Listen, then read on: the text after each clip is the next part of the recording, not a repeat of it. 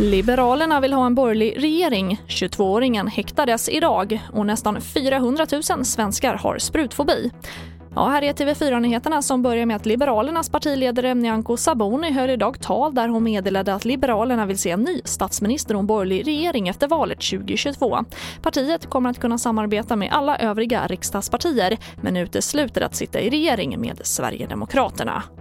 Och 22-åringen som misstänks för knivdådet i Vetlanda har idag häktats på sannolika skäl för sju mordförsök. Han själv nekar till brott. Och I samband med häktningsförhandlingen beslutades det också att mannen ska genomgå en psykiatrisk undersökning. Här hör vi först 22-åringens advokat Christian Berntö.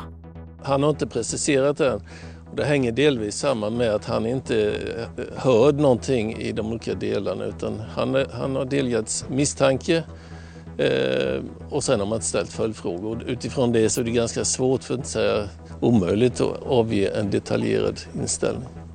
Nu fortsätter utredningen. Det är prioritet för polisen att försöka höra målsägarna, alltså de som har drabbats av det här och få deras uppgifter om, om händelsen. Det fortsätter med informationsinhämtning, vittnesförhör. Eh, det har eh, gjorts en del beslag som ska undersökas också och i nästa vecka så blir det nog också aktuellt att hålla ett mer utförligt förhör med den misstänkte. Och sist hörde vi kammaråklagare Adam Rullman.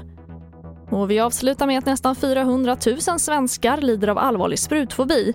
En skräck som förvärras i tider när vi dagligen får höra om rapportering om sprutor och vaccinering. Men det finns hjälp att få. Behandlingsformen som visat sig mest effektiv är kognitiv beteendeterapi där patienten gradvis får vänja sig vid det som skapar obehag. Eva Ahlberg kände en hysterisk rädsla för sprutor som hon nu kommit över.